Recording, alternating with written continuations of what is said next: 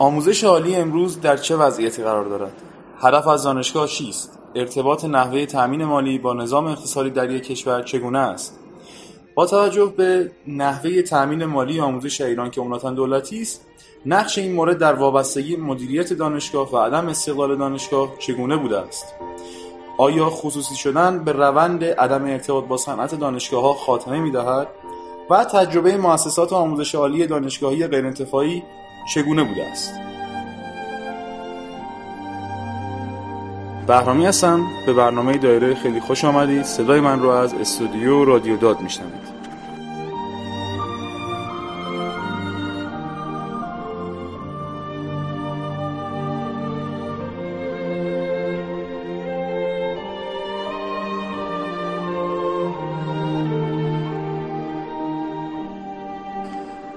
شاید اگر چهل یا پنجاه سال پیش از فارغ و تحصیلان دانشگاه های ایران در مورد برخی دقدقه هایشان سوال می کردید دقدقه های آنها را چیزی جز شغل مناسب و درآمد مکمی می یافتید.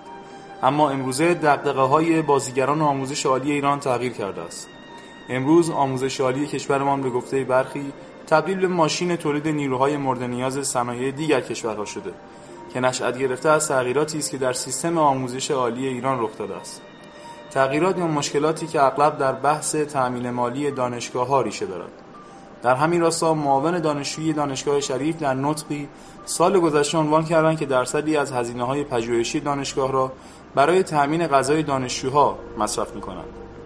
در کنار آن دانشجوی دکترا در ایران بعضا نیروی سوخته نامگذاری می شود که از ناچاری دکترا می و یا برای خروج از کشور تنها دانشگاه خوبی را برای گذران دوره دکترا انتخاب می کنند. دانشگاه هم به علت برخی ملاحظات مالی که منشأ تأمین آنها دارند رویکردهای گوناگونی در فضای دانشگاه از خود نشان می‌دهد. آموزش عالی و تأمین مالی استقلال و هویت آموزش عالی همگی کلید واژه‌هایی است که امروزه در نقل آموزش عالی ایران بر سر زبانها افتاده است. در همین راستا امروز گفتگویی خواهیم داشت با آقای جوانمرد فارغ التحصیل رشته ادبیات آقای رستمی دانشجوی صنایع و آقای نفیسی دانشجوی ارشد اقتصاد. البته جناب جوانمرد از وسط بحث ما اضافه می و ما در وادی بحث رو با آقای رستمی و آقای نفیسی شروع خواهیم کرد. هر دو مهمان خیلی خوش آمدید.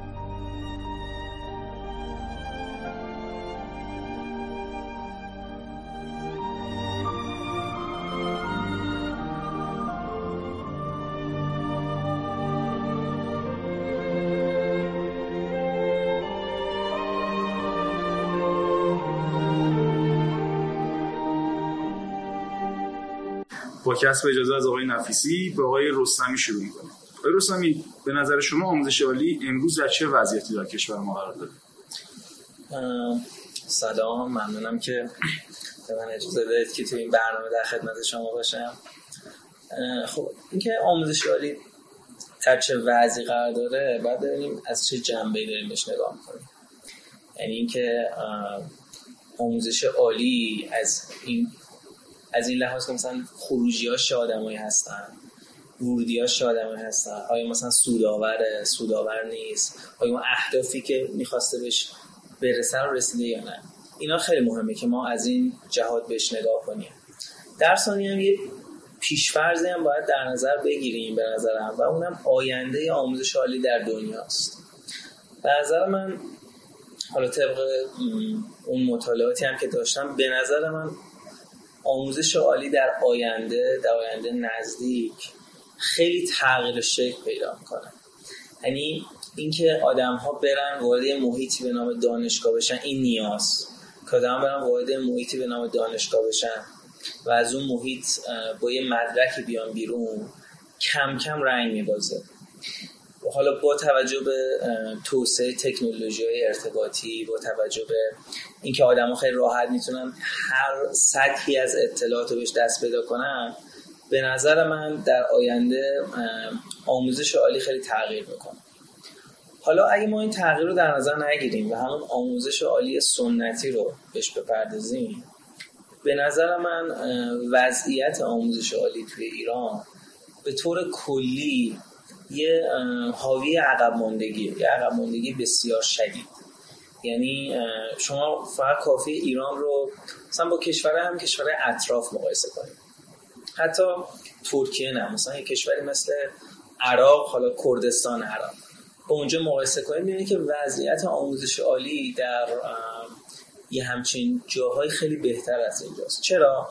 چون آدمایی که توی این مراکز آموزش عالی کار می‌کنن فضای آکادمیک رو خیلی خوب می‌فهمن. به شما دانشگاه مثلا دانشگاه رد خیلی بالای ایران رو نگاه کنید می‌بینید که اینا اصلا هیچ رابطه در واقع خوب یا مستحکمی با مثلا دانشگاه خارجی ندارن.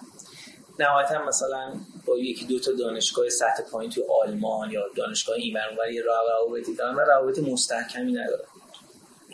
یا اصلا روابط بین دانشجو و استاد درست تعریف نشده توی آموزش عالی؟ اینکه اصلا استاد هدفش چیه اصلا استاد چرا هستش؟ اساسا یه سری نام هایی هستن که اینها فقط هستن. یه سری مراکزی هستن که اینها فقط هستن. و این مراکز روابطشون و رابطهشون با همدیگه اصلا درست تعریف نشده. مثلا رابطه بین دانشجو و استاد راهنما رابطه بین دانشجو و مثلا supervisor ش در مقاطع آینده. این خیلی مهم یا مثلا یه چیزایی رو میشنویم از آموزش عالی تو اینا که بیشتر شبیه جوک شوخی می‌کنه. مثلا چند وقت پیش من این چیزی میخوندم که دانشگاه تهران که حداقل تو ranking بهترین دانشگاه تو ایرانه داره دکترای پولی ارائه میده. مثلا رشته روا... رشته هواشناسی دکترای پولی نمی‌دونم کلا مثلا 25 میلیون تومان شما پول می‌دید دکترا میگه خب این خیلی شوخی یعنی که این سیستم اصلا درک نشد دانشگاه برای چیه؟ شما حتی در کشورهایی که در مثل که دانشگاهاشون در واقع سیستم های خیلی در واقع سیستمایی دارن که خیلی رایگان همه چی مثل کشور اسکاندیناوی سوسیالیستن اینا می‌بینید که دانشجو وقتی که میره position پی می‌گیره بهش پول میدن. اینجا کاملا برعکس یعنی دانشجو برای اینکه اون به خاطر اینکه هیچ اهداف درست تعریف نشده دانشجو پول هم در واقع میده که حالا بده مثلا یه مدرک بگیره. مثلا به نظر من وضعیت کلی آموزش عالی به خاطر در واقع مواردی که حالا در ادامه در مورد صحبت می‌کنم وضعیت جالبی نیست. یعنی شما می‌بینید که دانشگاه تو ایران فقط هست ولی اینکه برای چی هست چه اهدافی داره اصلا مشخص و معلوم نیست. بسیار عالی. آقای نفسی من همین سوال رو از شما می‌پرسم. شما چه نظری دارین در مورد وضعیت امروز آموزش عالی سلام. منم خوشحالم که در خدمتتون هستم. امیدوارم که بحث مفیدی داشته باشم خب ببینید دانشگاه و آموزش کلا سه تا به سه تا حوزه مهم رضا هم میشه تبدیلش کرد. تقسیمش کرد. یکی بحث آموزش پایه است که به حال در دبستان ها دبیرستان اینها هست که خب به حال یه دوره دوازده سال است دوره طولانی مدت. خیلی فرصت های زیادی در اختیار سیستم آموزشی قرار میده که بتونه ازش استفاده بکنه. یکی بحث آموزش عالیه که بیشتر تو مقاطع لیسانس و خب تا حدی ارشد مطرحه که قراره که همون آموزش در سطح بالاتر و تخصصی تر بشه یکم بحث پژوهشه. که خب به حال کار ویژه دانشگاه ها تا حد خوبی میشه گفت پژوهش به نظر یعنی به حال خصوص تو مقاطع بالاتر بحث پژوهش خیلی بحث محوری هست. خب ما می‌بینیم که دانشگاه های ما عمدتا دانشگاه آموزشی هن. یعنی اساسا بحث پژوهش اصلا خیلی توشون مطرح نیست خیلی بهشون پرداخته نمیشه. شما می‌بینید که دانشجو دکترای شما میاد اینجا با وجود اینکه این دانشجو دکترا کاره یعنی داره یک دقیقت خدمتی رو ارائه میده به دانشجو داره پژوهش می‌کنه داره تش پایانه‌اش قرار منتشر بشه پیپر قرار از توش در بیاد قراره که رنکینگ دانشگاه رو افزایش بده قرار کمک اون استاد راهنماش باشه در پژوهش. میاد اینجا خب با پول نمی‌گیره. یعنی مجبوره که و تعهد هم تازه میده که کار نکنه. مثلا نمی‌دونم که چه جوری همچین سیستمی قراره که کار بکنه و قراره پژوهش از توش در بیاد. ارزم به خدمتتون که حالا همین هم مثلا تو رشته دیگه هم مثلا رزیدنت. خب رزیدنت ها عملا رزیدنت های سال دو سال سه اینها. خب اینها یه بخش مهمی از کار دانشگاه دارن انجام میدن. کار بیمارستان رو دارن میچرخونن. خب شما می‌بینید که یه پول خیلی اندکی بهشون داده میشه. مثلا یه میلیون خورده ای زیر دو میلیون اکثر دانشگاه ها بهشون میدن. خوابگاه هم بهشون نمیدن خب اصلا چجوری قراره که این دانش دانشجو ارزم خدمتتون که اون کارش رو انجام بده؟ چون اینکه اصلا این سیستم از از پژوهشی فشله. و ولی اتفاقا از لحاظ آموزشی خیلی پربار و خیلی بزرگ شده. یعنی اون بخش آموزشیش خیلی بزرگ شده اون بخش پژوهشیش خیلی کوچیک و نحیف مونده.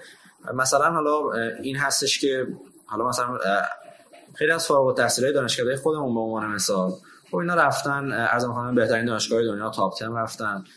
رفتن بهترین دانشگاه دنیا. خب اونها میان مقایسه می‌کنن میگن که کیفیت آموزش تو دانشگاه ما خب خیلی بالا بوده. یعنی میگن که مثلا میری پیش نوبلیست. خب اون بیشتر دغدغش پژوهشه دغدغش خیلی نیست که بتونه به بهترین شکل ارائه بده درس رو. ولی خب در دانشگاه های ما می‌بینیم که مهمترین کار ویژه‌ای که استادها خیلی اوقات خودشون تعریف کنن توی دانشگاه بحث آموزشه. مثلا می‌خوان یه استادی رو تنبیه بکنن کلاساشو ازش می‌گیرن. مثلا نمونهش همین استاد دانشگاه هوافضا که مثلا تعرض کرده بود اینها مثلا خواستن تنبیهش بکنن کلاساشو ازش گرفتن. گفتن برو پژوهش کن. در که کار اصلی استاد دانشگاه اینه که بره پژوهش بکنه. و خب می‌بینید که این دانشگاه ها این حالا این سیستم به وجود اومده. این آموزش عالی خیلی بزرگ شده خیلی گنده شده. تو حالا داخل خود دانشگاه منظورم به سهمش در کل کشور نیست. از طرف دیگه بحث آموزش پایه است که اونم کاملا فراموش شده. یعنی شما هیچ دغدغه اجتماعی شما نمی‌بینید از طرف مردم هیچ وقت گفته بشه که مثلا آموزش پایه رو بهتر بکنید دبستان ها رو پول بذاریم دبستان پول بذاریم. مثلا کیفیت مدارس رو بهتر بکنیم مدارس دولتی رو بهتر بکنیم مدارس دولتی واقعا خیلی وضعیت بغرنجی دارن. شما اصلا نمی‌تونید توقع داشته باشید کسی که فقط تو مدرسه دولتی درس خونده بتونه ارزان خدمتتون که یه رتبه خیلی خوبی بیاره چون کیفیت آموزش به شدت پایینه. و حالا جنبه های دیگه آموزش حتی جنبه علمیش هم نه جنبه شخصیتی جنبه روانشناختی. مهارت اجتماعی که به حال دانش آموزا باید یاد بگیرن. کاملا فراموش شده اصلا بهش پرداخته نمیشه. خب ما من در حالا این سیستم می‌بینیم که توجه جامعه مدنی خیلی به بحث آموزش عالی به نظر من بیش از اندازه است. یعنی سعی می‌کنه که خیلی هی بحث آموزش عالی رو مطرح بکنه هی مثلا بحث مثل کالایی شدن آموزش می‌بینیم در صدر. ارزم به خدمتتون که تیترهای به حال خیلی از پژوهشگرا و اینهاست. در که آموزش پایه کاملا فراموش شده پژوهش اصلا بهش پرداخته نمیشه. همین. حالا بقیه‌شو رو در سوال بعدی. بسیار خب برمیگردیم به آقای رستمی. آقای رستمی سوالی که اینجا می‌خوام از شما بپرسم در مورد بیشتر قضیه تاریخی این موضوعه. اینکه آیا از همون اول که دانشگاه در ایران اومد ما این مشکلات رو داشتیم یا نه؟ از همون روزی که رضاخان کلنگ دانشگاه تهران رو زد.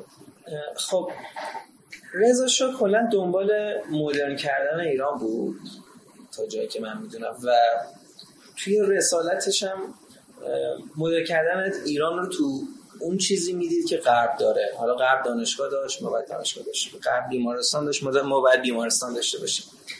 اینا رو می‌دید. ولی مسئله که در مورد زمان رضا شاه بود یه سری از اندیشمندانی که زمان رضا شاه بودن مثل فروغی و دیگران اینها خیلی خوب قضیه رو فهمیدن و در واقع تا در واقع تنور این داغو نون آموزش خوب چسبونن بهش. یعنی سعی کردن که دانشگاه رو یک مکانی کنن برای در واقع تربیت نیروهای متخصص. اگر هم شما نگاه کنید می‌بینید که خیلی از اندیشمندان تاپ ایرانی مثلا دانشگاه تهران درس خوندن در واقع همون رسالتی که دارالفنون داشت توی یه دوره ای که باید یه سری تکنسیان برای کشور تربیت می‌کرد و بعد مثلا حالا این تکنسیان ها می‌رفتن توی غرب حالا آموزش آموزش های عالی این رسالت رو بعدا در دوره رضا ما اینو دیدیم. یعنی آدم هایی که می‌خواستن در واقع جامعه رو پیش ببرن به سمت مدرن شدن. همین اتفاق بعد دانشگاه شریف افتاد. یعنی که مشتری اومدن اینجا رو ساختن هدفشون هم همین بود. تربیت نیروهای متخصص بود. ولی این رسالت کم کم هم این رسالت رنگ باخت هم, هم اساسا رسالت دیگه ای تعریف نشد به خصوص بعد از انقلاب برای دانشگاه.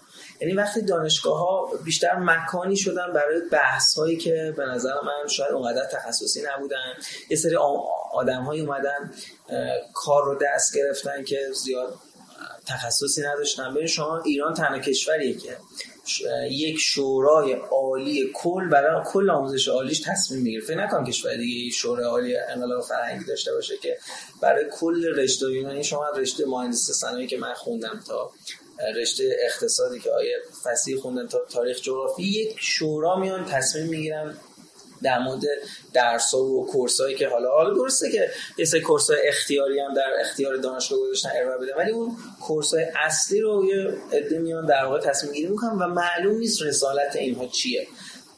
یه چیزی خیلی جالبی اینه که شما فرض کنید مثلا تو جزیره کیش شما یه کشوری دارید به نام جزیره کیش. کیش تا اونجا که من هیچ معدنی نداره. ولی تو مثلا تو جزیره کی شما مهندسی مثلا معدن بذارید. این خیلی مسخره است. یعنی هیچ رسالتی نداره. دقیقا این اتفاق عکسش داره تو کشورهای دیگه میفته. مثلا شما کانادا می‌بینید یه سری رشته ها رو این کشور نداره یا کم داره. چرا؟ چون نیازی نداشته. یا مثلا یه سری همین مهندسی معدن رو خیلی اتفاقا کشور کانادا داره. چرا؟ چون معادن زیادی در شمال کانادا هستن که اینا باید پژوهشش رو انجام بشه چه تو سرما ما بریم معادن در ازش استفاده کنیم و چیزهای مختلف. واسه همین بله کاملا میشه در یک جمله خیلی خلاصه کرد که آموزش عالی در این دوره هیچ رسالت مشخص و شفافی براش وجود نداشته نداره. بسیار آقای نفیسی ارتباط نحوه تامین مالی با نظام اقتصادی در یک کشور چگونه است؟ این یه مسئله که داخل کشور ما وجود داره اینه که اساسا این ارتباط قطعه به طور کامل. یعنی هیچ ارتباطی بین این که چه اتفاق در آموزش عالی داره میفته وجود نداره با اتفاقی که در جهان واقع اقتصاد ما در صنعت ما داره میفته یعنی اصلا ارتباط به طور کامل قطعه و حالا شما مثلا می‌بینید که یه روزی مثلا رشته کامپیوتر میاد رو بورس خب هیچ تفاوتی در ظرفیتش ایجاد نمیشه. مثلا یه رشته عمران مثلا حالا این چیزی که اتفاقا کاملا داده ها ساپورتش می‌کنه. یعنی چون می‌بینید که رشته عمران زمانی خیلی رو بورس بود خیلی مثلا بازار کار خوبی داشت و خب خب کشورم کلا در حال فعالیت عمرانی خیلی توش زیاد بود. شما می‌بینید که ظرفیتش همون ظرفیت و بعدش هم که ارزان خدمتتون که الان که خب کلا بخش عمرانی در رکود کامله هنوز هم ظرفیتش همونه. و کامپیوتر شما می‌بینی که کلی شرکت های تک اومدن کافه بازار اومده دیشکالا اومده اسنپ اومده تپسی اومده دیوار اومده. خب کلی اینا کلی تقاضای نیروی تخصصی کامپیوتر دارن. شما می‌بینید که اساسا هیچ ارتباطی وجود نداره. یعنی تمام اتفاقی که میفته اینه که ترتیب اینا تو کنکور عوض میشه. یعنی قبلا خب عمران زودتر پر شد عمران مثلا حالا سال ما سال 91 عمران همزمان با کامپیوتر پر شد. الان خب مثلا کامپیوتر شده یک عمران مثلا شده هفتم هشتم در بین مهندسی.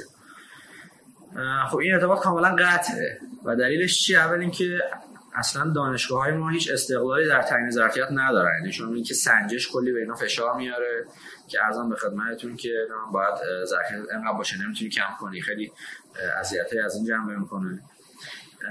بحث دیگه این که شما می‌بینید که این آموزش به صورت کامل و بی و شرط رایگانه و باعث میشه که این سیگنالی از بازار نتونه بگیره. وقتی شما بی قید و شرط تمام اینها رو محدود می‌کنی و میگی همتون رایگانی اصلا هیچ فرقی نداره که توی رشته ای هستی که کشور بهش نیاز داره. یه رشته ای هستی که ما دو سه برابر نیاز کشور توش فارغ تحصیل داریم مثل مهندسی. یا کشور یا رشته ای هستی که ارزان به خدمتتون که به حال نیازه که یه تعدادی تو کشور باشن مثلا مثل ادبیات مثل مثلا فلسفه مثل علوم سیاسی رشته که خب خیلی به بازار ارتباط نداره ولی خب نیازش احساس میشه لازمه که دولت حتما ساپورتش بکنه. مثلا رشته رشته های مثلا مثلا مثل حالا همینه ها شما می‌بینید که اساسا هیچ ارتباطی وجود نداره. یعنی مهندسی ما می‌بینیم که سومین کشور با بیشترین فارغ التحصیل مهندسی هست. یعنی بعد آمریکا و روسیه ما سومین کشوری کشوری که در جمعیت اون هم تقریبا جمع. مثل جمعیت آلمانه مثل کمتر از جمعیت ژاپن کشورهایی که صنعتی کشورهایی که کلی نیاز به مهندس دارن شرکت های مختلف ارزان به خدمتتون که تولید مثلا اتومبیل اما اصلا حالا مختلف صنعت های مختلف شما می‌بینید که تو این کشورها فرد تو یافته است ولی خب تعداد مهندسایی که دارن کمتر از ماست خب این نشون دهنده اینه که شما هیچ سیگنالی نگرفتی. یعنی نه تنها اون با سیستم بازار آزاد عمل نکردی بلکه با سیستم بازار با سیستم برنامه ریزی مرکزی هم اصلا هیچ برنامه ریزی انجام نداده یعنی هیچ کدوم اونها رو شما انجام ندادید کدام ول کردی به امان خدا. و خب یعنی که کلا این ارتباط قطع شده. از طرف دیگه دانشگاه ها کاملا دستشون بسته است در تصمیمات اقتصادیشون. یعنی هیچ تقسیم اقتصادی تقریبا اینا نمی‌تونن بگیرن. و نمی‌تونن منابع جدید برای خودشون ایجاد بکنن نمی‌تونن منابع و هر که دوست دارن تخصیص بدن. مثلا این نمونهش داشت کرده مدیریت و اقتصاد اینها به حال درآمد زیادی از آموزش آزاد دارن. دورهای مختلف برای مدیرا برگزار می‌کنن دورهای اقتصادی دورهای مختلف. درآمد خوبی داره. خب دانشکده دوست داره که این رو مثلا خرج RA بکنه. پول بده به عرضم خدمتتون که research assistant ش پول بده به دستیار پژوهشیش. پول بده به دستیار آموزشیش و به هر حال دستیار آموزشی داره بار بزرگی از عرضم خدمتتون که فعالیت آموزشی در دانشگاه رو به دوش می‌کشه. یعنی حالا TA خیلی به خصوص شریف خب خیلی رونق داره و یه بخش بزرگی از کار آموزشی توسط TA انجام میشه. دوست داره بده به استاد دانشگاهش. دوست داره به استاد دانشگاهی که بهتر عمل می‌کنه بیشتر پول بده. ولی نمی‌تونه. چرا؟ چون که قواعد بوروکراتیک محدود کرده دانشکده رو و مجبوره که این پول رو حتما روی تجهیزات خرج بکنه. خب دانشکده مدیریت اقتصاد چه تجهیزاتی نیاز داره؟ برق که نیست که مثلا تجهیزات روز نیاز داشته باشه. نمی‌دونم نانو که نیست. نیاز داره که آقا بتونه فضای مناسب فراهم بکنه برای دانشجوهاش. نیاز داره انگیزه ها درست فراهم بکنه. بتونه حقوق بده به اونهایی که کار می‌کنن. خب نمی‌تونه و پول زیاد میاد مجبور میشه بده به دانشگاه. یعنی اونقدر چرا مثلا پروژکتور نیاز داره چرا کامپیوتر نیازه که بخره شما می‌بینید که اساسا دست دانشگاه ها بسته است یعنی نمی‌تونه هیچ خلاقیتی ندارن و اینا وابستن به سیستم بوروکراتیک دولت. مثلا پردیس که به حال من به نظرم اصلا سیستم درستی نیست برای پولی کردن دانشگاه. شما می‌بینید که این صرفا برای این به وجود که دست دانشگاه بسته. است یعنی هیچ کار دیگه ای نمی‌تونه بکنه. رفته پریز کیش رو انداخته که مرکزش تو تهرانه. خب این واقعا جوکه. یعنی اصلا یعنی چی؟ چرا مثلا یک همچین سیستمی تحمیل شده به دانشگاه؟ نظام اقتصادی شما می‌بینید که اصلا ارتباط نداره با دانشگاه. از طرف دیگه هم دانشگاه کاملا درگیر قواعد بوروکراتیک شده و خلاقیت از دانشگاه گرفته. مثلا دانشگاه پزشکی ما دانشگاه دانشجوی بین‌المللی زیاد دارن. مثلا دانشگاه تهران فکر کنم 80 تا دانشجوی بین‌المللی داره پزشکیش. خب اینها می‌بینی که ارز میدن به دانشگاه ولی دانشگاه نمی‌تونه ارز خرج بکنه. مجبور ارز به بانک مرکزی ارز 4200 بهش میده. مثلا مثلا چرا؟ یعنی با چه منطقی داره رخ میده. وقتی که دانشگاه ها می‌تونن از عواید این اتفاقات و خلاقیت هایی که می‌تونن بهش دست بزنن منتفع بشن خب قاعدتا هیچ خلاقیتی هم انجام نمیدن یک سیستم راکت به وجود میاد که هیچ پویایی نداره و نمی‌تونه نیاز کشور جواب بده. بسیار رستمی شما در مورد پردیس چه نظری دارید؟ خصوصا این روزها که در مورد پردیس دانشگاه شریف خیلی هم بحث میشه خیلی سری میگن خوب نیست یک سری میگن خوبه. همین الان نفیسی هم دلیلی ارائه کردن که گفتن توجیه پذیر نیست با توجه به شرایط نظر شما چیه؟ خب من کلا با آموزش پولی به این صورتی که حالا کلا من با آموزش پولی یکم مسئله دارم. حالا دیگه آموزش پولی به شکل پردیس هم که دیگه خیلی بدتر اوضاع به خاطر اینکه ببینید آموزش پولی اوکی شما یه سری پول گرفتی از دانشجو. با این پولا چیکار می‌کنی؟ دقیقا همون فرمایش آقای نفیسی. وقتی شما نمی‌تونی از این پولا اونجوری که نیاز خودت استفاده کنی این چه منطقیه؟ شما این دانشگاه شلوغ شده سلف شلوغ شده ولی فضاهایی برای در واقع دان... یعنی به نظر من اصلا توسعه دانشجوی ما تو دانشگاه شریف نداریم یعنی شما می‌بینید که کارهای عمرانی منطقش اصلا بر اساس نیازهای دانشجو نیست. نه حالا فقط در دانشگاه ما تو همه فکر کنم دانشگاه ایرانی مسئله وجود داره. و دلیلش هم چیه؟ دلیلش هم اینه که اصلا حالا اون این پولی که میاد حالا به هر روشی که میاد خب چه بلایی قرار سرش بیاد؟ قرار خرج دانشجو بشه خرج تجهیزات بشه خرج فضا بشه. ولی شما نگاه می‌کنید می‌بینید که هیچ در واقع پولی که میاد به سمت, دانشگاه اصلا ازش استفاده درستی نمیشه. در ثانی شما وقتی دانشجوی پردیسی می‌گیرید و دارید ازش پول می‌گیرید این منطق بسیار اشتباهیه که بیاید این دانشجو رو جدا کنید از دانشجوی شریفی براش کلاس جدا بذارید. براش رفتار جداگونه داشته باشید. من فکر نکنم همچین چیزی در هیچ جای دنیا وجود داشته باشه. از شما دانشجوی پولی می‌گیرید مثل خیلی از دانشگاه آمریکا از دانشجوی پولی می‌گیرید باید این دانشجو بشینه کنار دانشجویی که حالا به شکل رایگان و حالا ما هم یه جورایی scholarship گرفتیم اومدیم تو این دانشگاه. دانشجویی که scholarship گرفته فول فان گرفته اومده تو این دانشگاه داره تحصیل می‌کنه. اینکه مکان جدایی جای جدایی ایجاد کنید یکی اینکه اخلاقی نیست برای کلا اون دانشجویی که پول دارن. دو اینکه خیلی از شفافیت ها از بین میره. ممکنه که مثلا دانشجویی که رایگانه حس کنه که دارن برای اونی که پول داده بهتر و بیشتر هزینه می‌کنن. در صورتی ممکنه اینجوری نباشه و شفافیت از بین میره. واسه همین به طور کلی به نظر من پردیس حداقل اونجوری که اینجوری اجرا شده فاجعه بیش نبوده. سوال بعدی با خود شما از خود شما می‌پرسم. نحوه همطور که خود نحوه تامین مالی آموزش عالی در ایران عمدتا دولتیه. حالا حتی در آموزش پیش از عالی هم همینطوریه. به نظر شما نقش این مورد در وابستگی مدیریت دانشگاه و عدم استقلال دانشگاه چگونه؟ به بخش اون به دانشگاه از دو جهت در بند دولتی.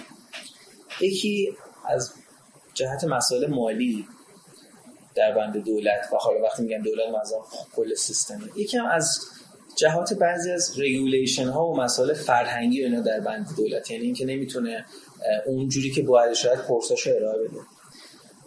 مورد هر دو این موارد خب خیلی مهمه. مورد اول همون بحثی که شما گفتی یعنی بحث تامین مالی. وقتی دانشگاه در بند دولت باشه و همیشه مثلا یه بودجه دولت بگیره نمی‌تونه اون اونقدی که بایست و شایسته است پروژه‌اشو ببره جلو. یعنی همونطور که آقای نفیسی گفتم میشه سیستم کاملا در واقع تنبل و یه سیستمی که لخته و خیلی هم بزرگ بزرگه به خاطر اینکه خیلی هرچی در واقع نیرو و در واقع توان داشته گذاشته رو بود آموزشی قضیه نه رو بود پژوهشی قضیه. مثل موجودی شده که مثلا یه دستش مثلا خیلی بزرگتر از اون که دستش چیز ناقص. واسه همین به طور کلی به نظر من نقش بسیار زیادی داشته. این که دانشگاه مجبور شده در واقع پولش رو از یه منبعی بگیره که همیشه یا ثابتی دست خودش نبود بسیاری. آقای نفیسی همین سوال رو من از شما می‌پرسم. با این چاشنی که حالا حکومت و دولت چه نقشی وسط داره؟ خب حالا من کلا این بحث استقلال چند تا جمله داره. بحث بروکراتیک و از اون خدمتتون که اداریش رو تا من اشاره کردم رو بخش کلا دست و دانشگاه رو بسته وضعیت موجود. بحث مالیش هم هست که خب به هر حال وابسته بودن این دولت به دانشگاه به دولت باعث میشه که حالا دولت بتونه تحت تاثیر قرار بده دانشگاه ها رو. ولی خب به حال نمیشه این رو انکار کرد که نیازه که دولت ها به دانشگاه کمک بکنن. و به حال آموزش عالی یه بخشی که می‌تونه به حال آورده زیادی برای کشور داشته باشه و قطعا نیازه که دولت ها هم کمک بکنن به دانشگاه همین مثلا تو آمریکا که به حال سردمدار سرمایه داری و لیبرالیسم هاست می‌بینید که به تعداد بسیار زیادی ما state university داریم که این state university هم خیلی دانشگاه خوبی هن. یعنی مثلا 11 تا state university تو کالیفرنیا داریم که مثلا دانشگاه برکلی هست دانشگاه مثلا UCLA هست از بهترین دانشگاه های آمریکا دانشگاه های state های دیگه هم دارن دانشگاه نمی‌دونم یونیورسیتی استیت یونیورسیتی آریزونا چه می‌دونم ویرجینیا چه حال هستش بس زیاد رفت از استقلال مالی کامل از دولت امکان پذیر نیست برای کل سیستم دانشگاهی.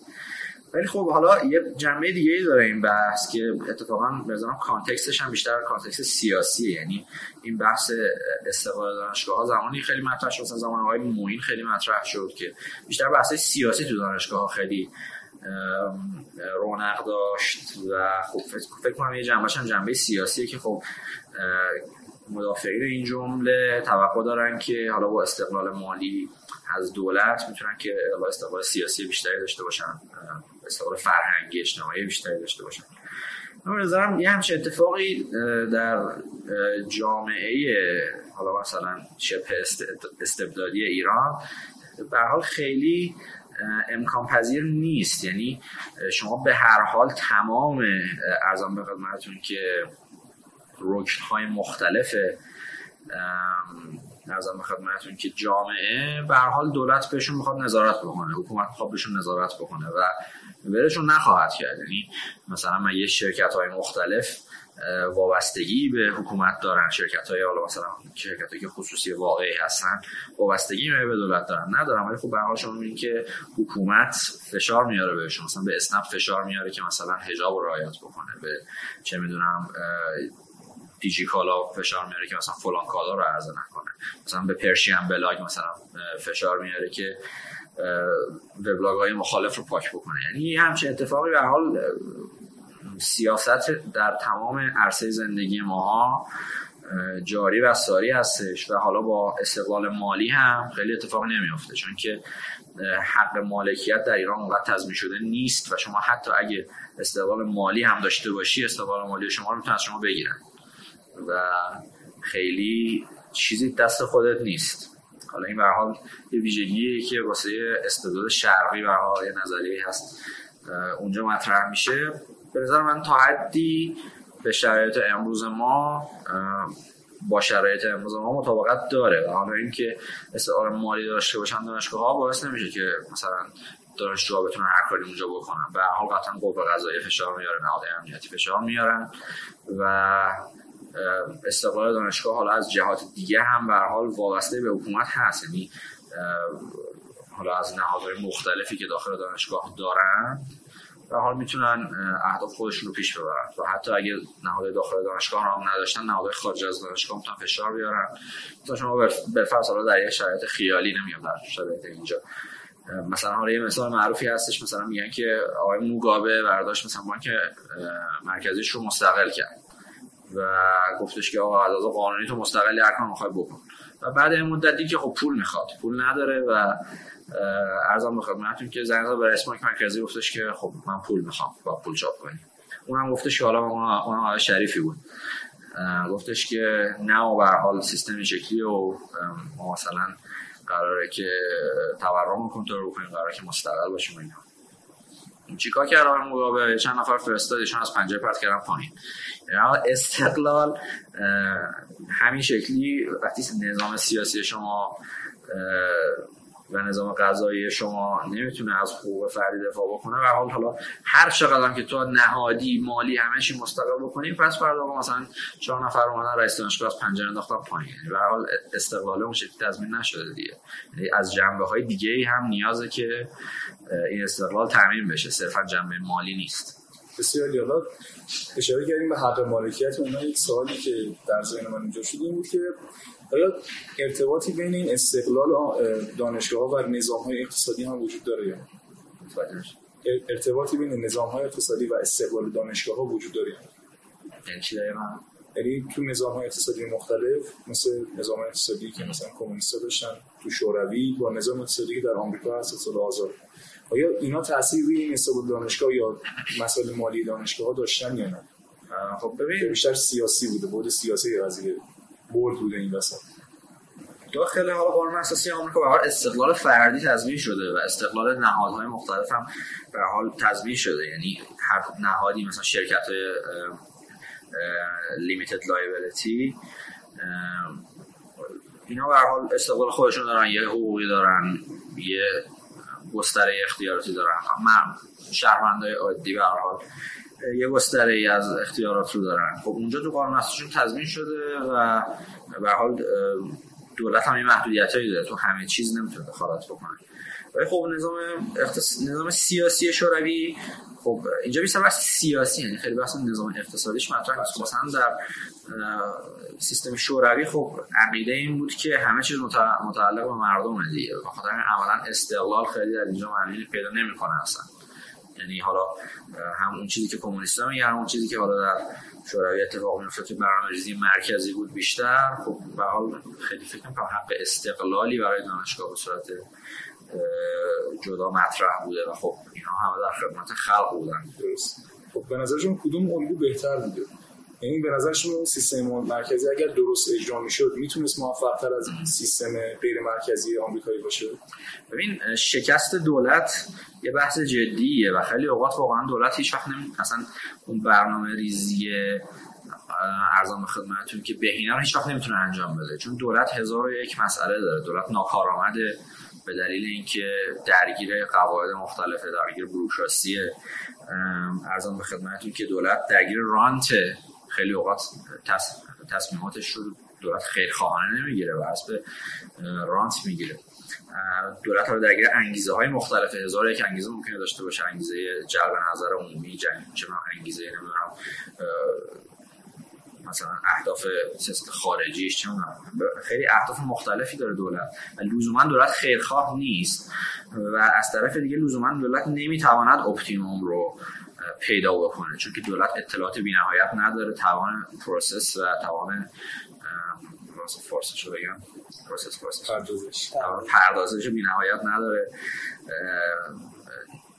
و اینکه میگم نمی‌تونه اصلا در توانش نیست که بخواد همه کارها رو خودش انجام بده و خودش برنامه‌ریزی بکنه. از نظر من که سیستم برنامه‌ریزی مرکزی یه سیستم شکست خورده است. حالا این یه بحثی بحث دیگه بحث حقوق فردیه. یعنی خب به حال دو تا دیدگاه سیاسی مختلف دیگه. خب مثلا لیبرالیسم حقوق فردی رو قائل برای افراد. به این قائل هستش که هر کسی به حال از حقوقی حداقلی برخوردار هست. ولی خب اون سیستم به این از خدمتتون که اعتقاد نداره دیگه. بنابراین هم از این جنبش هم هست. از هر دو جنبش. بسیاری درست من همین سال آخری که از آقای نفیسی پرسیدم رو از شما می‌پرسم. به نظر شما تا چه حد مسئله اقتصادی و تا چه حد مسئله سیاسی تاثیرگذارن روی دانشگاه و کدوم الگو به نظر شما موفق تر است؟ حداقل به لحاظ تئوری و هم به لحاظ عملی. یعنی هر دو تا رو بخوایم مقایسه بکنیم به نظر شما کدوم فکر می‌کنید موثرتره الگوی برنامه‌ریزی مرکزی و برنامه‌ریزی غیر مرکزی. خب همونطور که آیه نفیسی هم گفتن یعنی یه جوری این سوال پاسخ داده شد توسط آیه نفیسی و خوبی. اینکه الگوی برنامه‌ریزی مرکزی هیچ وقت جواب نداده. به خصوص برای کشورهایی که خیلی بزرگ هستن. یعنی برنامه‌ریزی مرکزی عموما نتونست. یعنی اون دولت جونش نکشیده که بیاد و همه چی رو در بر بگیره و همه چی رو برنامه‌ریزی کنه. واسه دانشگاه واقعا همین اتفاق میفته یعنی شما نمی‌تونی یه نسخه رو برای همه جا بپیچی و استقلال در واقع اون مراکز آموزشی از اون قدرت مرکزی خیلی مهمه. ولی الگوهایی وجود داره که الگوهای در واقع شبه مرکزی به نظر من. و این الگوها الگوهای مناسب تری هستن نسبت به کشورهایی مثل آمریکا یا دیگر کشورهایی که در واقع سیستماشون سیستم های در واقع خیلی آزاد هستن و اونم به نظرم الگوهای کشورهای اسکاندیناوی البته قبل اینکه مورد کشور اسکاندیناوی و کلا اون سیستم و اون دید نگاه کنم نگاه کنیم باید چند تا چیز رو در نظر بگیریم. و چند تا چیزی که خود من به نظرم اونقدر باید آدمایی که خیلی کارشناسن در مورد موضوعات نظر بدن. آدمایی که جامعه شناسن آدمایی که اقتصاددانن آدمایی که مردم شناسن باید در مورد مسائل نظر بدن. و که توی کشورهایی مثل نروژ، سوئد، فنلاند که به خصوص توی هر سه این کشورها اینها توی حوزه آموزش پایه خیلی خیلی قوی بودن اینه که فرهنگ مردم اون کشور خیلی فرهنگ منسجمتریه. جمعیتشون کمتره. مساحت کشورشون کوچیکتره. ولی اینها با یه سیستم شبه مرکزی تونستن در واقع آموزش رایگان رو به شکل گسترده در واقع تو کل کشورشون در واقع توسعه بدن. دانشگاهاشون هم استقلال دارن به خصوص در حوزه های تصمیم گیری که در واقع ممکنه در حوزه مالی یعنی در حوزه تصمیم گیری مالی استقلال دارن ولی ممکنه بودجه که بهشون می‌رسه یکسان باشه حداقل اون بودجه پایشون. و در واقع به این دانشگاه ها یه بودجه تخصیص داده میشه. خود این دانشگاه ها برای خودشون می‌تونن درآمدزایی کنن و کلا تصمیم گیری اون بودجه که خودشون به دست آوردن و اون بودجه که دولت بهشون داده تصمیم گیری که با این بودجه چیکار کنن دیگه با خود دانشگاه است این به نظرم سیستمی که تو این کشورها خیلی موفق بوده. و حالا میشه در ادامه در مورد صحبت کرد. ولی گفتم با این پیشورز که اون سه تا بحثی که اولش داشتم گفتم که این که فرهنگ اون کشورها این که جمعیت و مساحت اون کشورها و شرایط جغرافیایی جغرافیایی و جغرافیایی سیاسی این کشور چجوریه بعد این رو در نظر گرفت. پس شما فکر می‌کنید خیلی مناسب ایران شاید نباشه. باید مطالعه انجام بگیره. ولی به نظر من اساسا اون سیستمی هم که امروزه توی آمریکا داره اجرا میشه هم سیستم مناسبی نیست. نه فقط در خود آمریکا. کلا به نظرم سیستم اونجا سیستم ناعادلانه است که احتمال در آینده در صحبت کنیم. حالا من می‌خوام صحبت کنیم دقیقا شما نقدتون به سیستم رو می‌تونید بگید؟ به سیستم در آمریکا.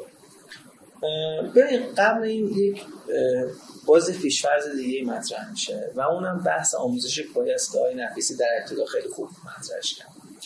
ببین شما وقتی آموزش پایه رو بهش نگاه نکنید مثل اونه که شما رو مثلا به عنوان یه مهندس بردن در واقع یه جایی و یه پی به شما نشون دادن. بعد گفتم بساز. مثلا مسجد بساز. فلان وقتی شما ندونی اون پی چیه؟ نمی‌تونی. نمی‌دونی. آقا اینجا مسجد بسازم برج بسازم مجتمع آموزشی بسازم چی بسازم؟ اینم دقیقا مثل همین ما پی آموزش پایمون بسیار مشکل داره. و تا این پی رو درست نکنیم نمی‌تونیم انتظار داشته باشه آموزش عالی مناسبی داشته باشه نقد من به آموزش در واقع آمریکا تقریبا شبیه همون نقدی به آموزش ایران دارم. یعنی شما فرض کنید که آموزش آمریکا گذاشتیم تو ایران همون سیستم همون شرایط همه چی مستقل اوکی اینا. حالا نقد من چیه؟ نقد من که شما تو آموزش پایه یک ناعدالتی دارید. به چه صورت؟ به این صورت که افرادی که در واقع توانایی خرج کردن پول بیشتر داشتن برای آموزش خودشون تونستن موفق تر باشن. یعنی حالا درسته که شما می‌تونید ببینید که مثلا کلی آدم اومدن قبول شدن آموزش رایگان دارن انجام میدن یعنی دارن به شکل رایگان تحصیل می‌کنن. ولی مشکلی که وجود داره اینه که کلی پول پشت این آدم خوابیده. یعنی آدمی که اومده مثلا رو به پنج کنکور شده نشسته همون کتاب درسی و که آموزش پرورش بهش تخصیص داده رو بخونه. کلی کلاس کنکور X و Y و Y و Z گذرونده و میلیون ها تومن خرج کرده. من خودم که یادم میاد برای دبیرستان خودمون که بود. دبیرستان خیلی در واقع ساده هم بود. فکر کنم 50 60 میلیون فقط برای شهریه دبیرستان خرج کردم. پدرم خب آیا این پول رو دیگران دارن؟ همین اتفاق من دقیقا تو آمریکا میفته. یعنی شما وقتی میرید به خصوص تو مقطع کارشناسی بپرسید از اونایی که اونجا درس می‌خونن. اکثر بچه پولدارا میرن استنفورد. اکثر بچه پولداراشون میرن ببکی از اکثر بچه پول یعنی این اتفاق میفته یک شکافی هست بین اونهایی که دارن و ندارن. و این مشکل اساسا مشکل اساسی سرمایه‌داری تو همه وجود هست. و به نظر این مشکل تو آموزش عالی هم در واقع مشهوده و توی در واقع هر سوراخی که شما بگردید پیدا کنید این مشکل هست که در واقع هر کسی که داشته باشه و خرج کنه به خاطر اینکه موفق تر میشه تو کنکور حالا این موفق تر میشه تو کنکور توی آمریکا میشه آزمون SAT یا SAT یا میشه مثلا پول پول یا شهریه که در واقع پدر مادر می‌تونن بدن برای اینکه بچه رو بفرستن دانشگاه و اصلا تحصیلات عالیه داشته باشه. بسیار پارت اول اپیزود چهارم دایره همینجا به پایان رسید. در اپیزود بعد که در هفته آینده منتشر خواهد شد گفتگو با حضور آقای جوانمرد ادامه پیدا خواهد کرد.